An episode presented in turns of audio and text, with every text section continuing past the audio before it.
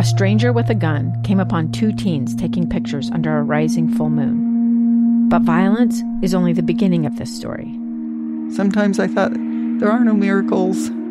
Yeah, there are, and this is a big one. I'm Amy Donaldson, and I've spent my career talking about how lives are undone by violence. The Letter is a podcast about how lives are remade. Follow The Letter at theletterpodcast.com or wherever you get your podcasts. Dave, Dave, and Dujanovic. I am looking forward to this discussion and learning a lot more about this case uh, that is happening right now. Uh, we, this story comes to us by way of KSL.com, and here's the, the here's the headline: The state of Utah argues in favor of the northwestern ban of Shoshone hunting fishing rights lawsuit in Idaho. So, the federal government, the state of Utah, and the tribe are on one side, if you will, Dave, of the courtroom. And the state of Idaho is on the other. And we're going to get a lot of details about what this case is all about. But I know it sparked your interest because of two words hunting, fishing. Yeah, this is this is fascinating. The tribe is suing Idaho and two fishing game officials claiming the state denied its right to hunt and fish on its ancestral lands. And this was guaranteed. This this mm-hmm. was a really really surprising part, an interesting, fascinating part of the story. These these rights mm-hmm. to hunt and fish were guaranteed guaranteed by a treaty that's called the Treaty of Fort Bridger back in 1868. Larry Echo Hawk is, uh, you have such, so many titles here. He's with us in studio, but let me walk our listeners through um, your, a little bit of your resume. Um, because you've done so much in terms of fighting for the rights of Indian tribes. Um, you served under uh, President Barack Obama as the U.S. Assistant Secretary of the Interior for Indian Affairs. Um, and you said you said just moments ago that is the highest ranking position um, that uh, in Indian affairs.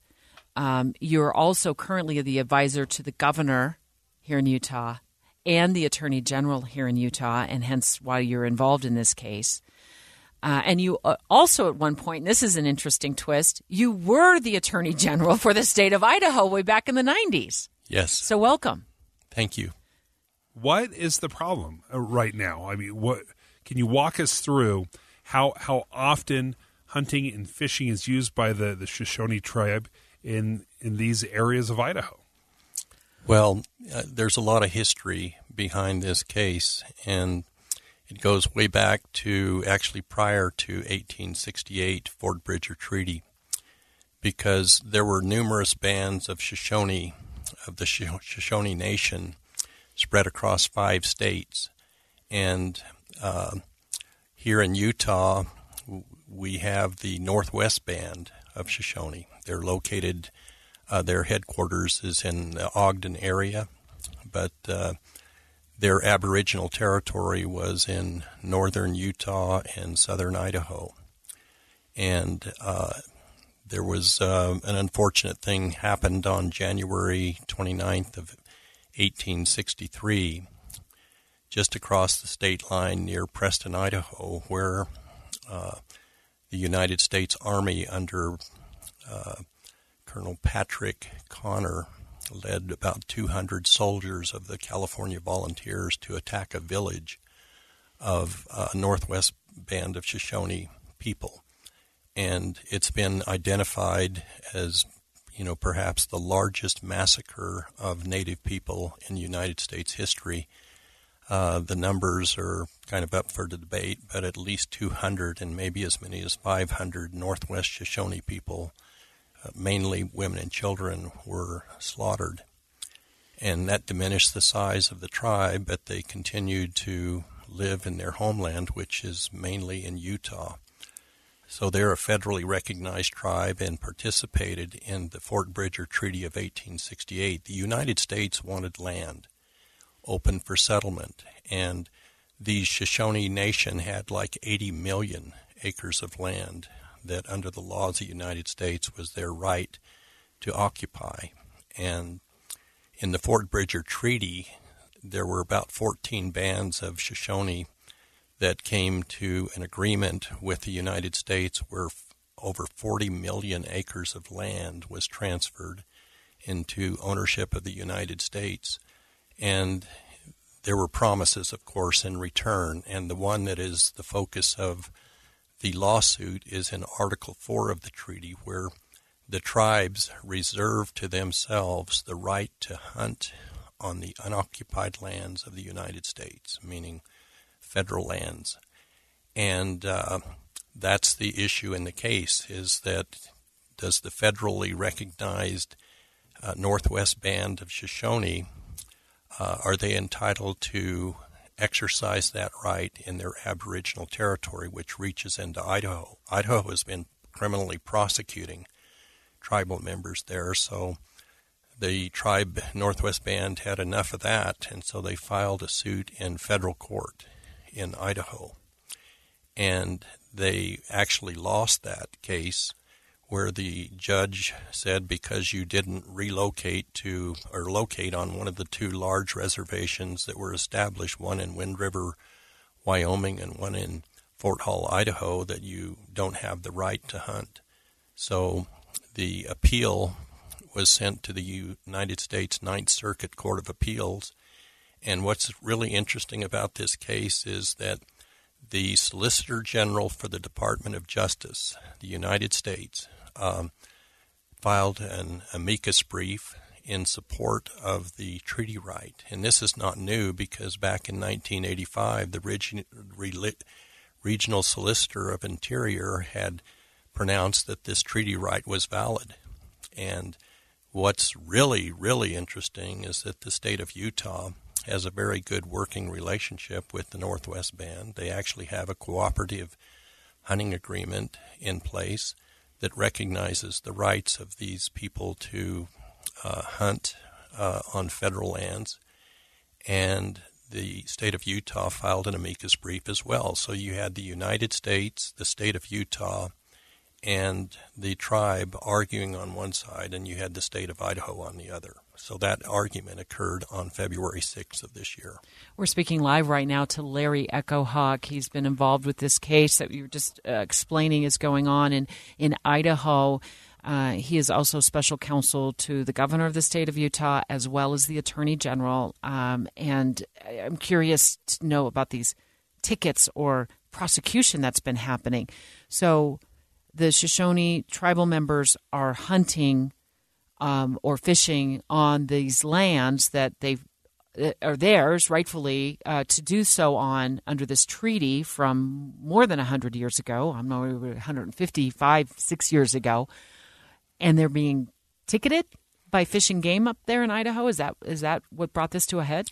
Yeah, they were criminally prosecuted for exercising the treaty right in the Idaho portion of the Aboriginal territory of the Northwest Band. And what do you do then? The tribe really didn't have much choice. If they want to make sure their treaty rights are valid, they file suit against the state of Idaho. So, do they have uh, the ability to to hunt uh, really with with with impunity? They can just uh, do whatever they want? The tribe will regulate their own hunting uh, by their members by tribal regulation, and there is limits on that. Okay. You know, we call it conservation necessity. They can't take animals where would it would endanger the species or something like that. But it's up to the tribe to regulate, and they do. They they provide permits for their tribal members to do that. Uh, the did total, these individuals have permits from the tribe? Yes, and the tribe uh, after the massacre, you might imagine it's not a large tribe. There are about 560 tribal members, and I've heard the tribal leaders say we only have about 20 hunters. But the treaty rights are very, very important to the tribe. They don't want to let go of those rights because they gave up for the Northwest Band out of that over 40 million acres that the United States received, 10 million was from the Northwest Band. And they said, we gave a lot. We should recognize our treaty rights. And one more comment here that's, I think, very relevant is under the United It's the story of an American held in a dark Venezuelan prison. Then all of a sudden, they all kind of lined up they pointed their guns at me. And this is the point where I thought, I'm going to die today. I'm Becky Bruce. I spent a year working on Hope in Darkness, which now has more than 2 million downloads. Find it on kslpodcast.com or wherever you listen to podcasts. States Constitution treaties are deemed the supreme law of the land. If people believe in the Constitution, they should recognize that these treaties, there were actually 389 treaties entered into with Native people. The U.S. Supreme Court has said they're no different than treaties with foreign nations. You stick around? Uh, we want to continue this conversation. I really want to ask. I mean, you've laid out a, an amazing case. I mean, if I'm I'm the judge, I'm case closed. I'm finding in favor of the Shoshone tribe. Um, but I'm curious to know uh, if if Idaho has any leg to stand on with this. So let's get into that conversation straight ahead. Dave and Dujanovic. Continuing our conversation with Larry Echo Hawk. Uh, he's a special counsel for Indian Affairs. For, he's advisor to the governor, an advisor to the attorney general here in Utah. And we're talking about this case that is just, it fascinates me, it baffles me all at the same time. It has to do with the Shoshone Indian tribe, um, members of the tribe being ticketed in Idaho while uh, using the land that under a treaty they have the right to use, a, a federal treaty that was signed more than 150 years ago, um, but being ticketed by the state of Idaho, and that case is in court right now. And Larry, uh, as you were describing this, just to make sure it's clear in my mind, the, the some of the aspects of the treaty were we're going to give up some of our rights to the land, but we are not going to give up our rights to hunt and fish this land. Am I correct on that? That's right. And the courts have said, United States Supreme Court precedent, what the tribes were doing is reserving to themselves the right to hunt and to fish on the unoccupied lands of the United States because these were tribal lands.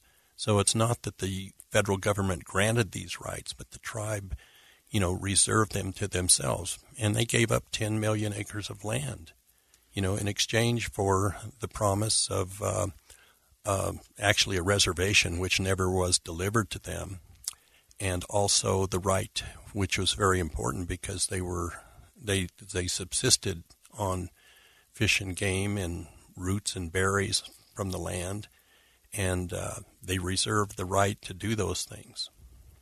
So, uh, some tribal members are are ticketed by the state of Idaho or by the fish and game folks that, that patrol these areas.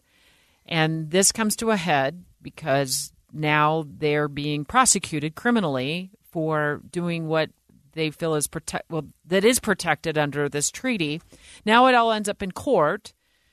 And you said you were watching the arguments uh, from the courtroom. Uh, what possible case can Idaho make that it's right and the Shoshone Indian tribe tribal members are wrong.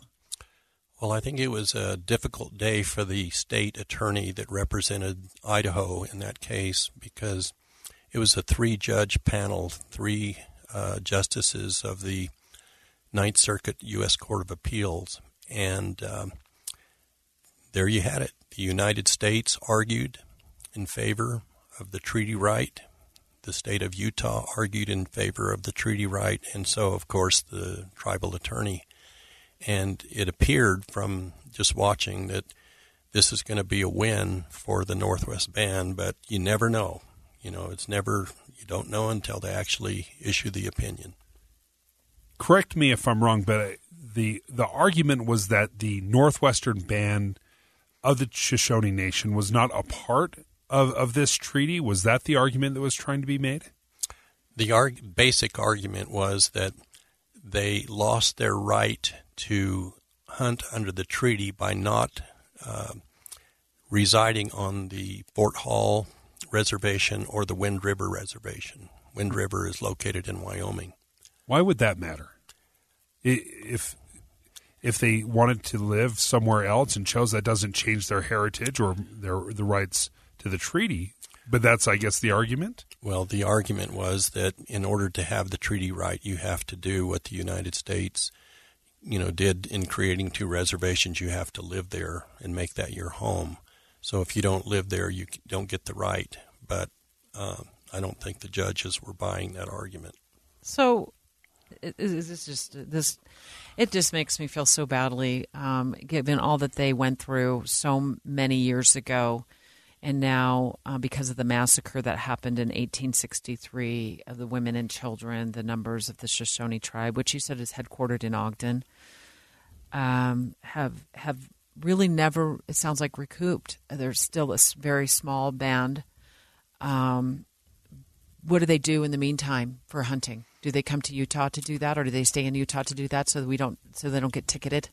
And prosecuted? A, a, large area of their Aboriginal territory is located in Utah, so they do have that uh, right to hunt here in Utah, which the state of Utah recognizes and actually has a cooperative agreement. So they both sides understand, you know, where the tribal members will be hunting at what time of year, how many, you know, uh, animals will be taken. So that's entered into by agreement. The state of Utah recognizes that treaty right when um, when we're talking about hunters and, and how much this impacts uh, Idaho, can you remind us what the numbers are? How many hunters are going in there?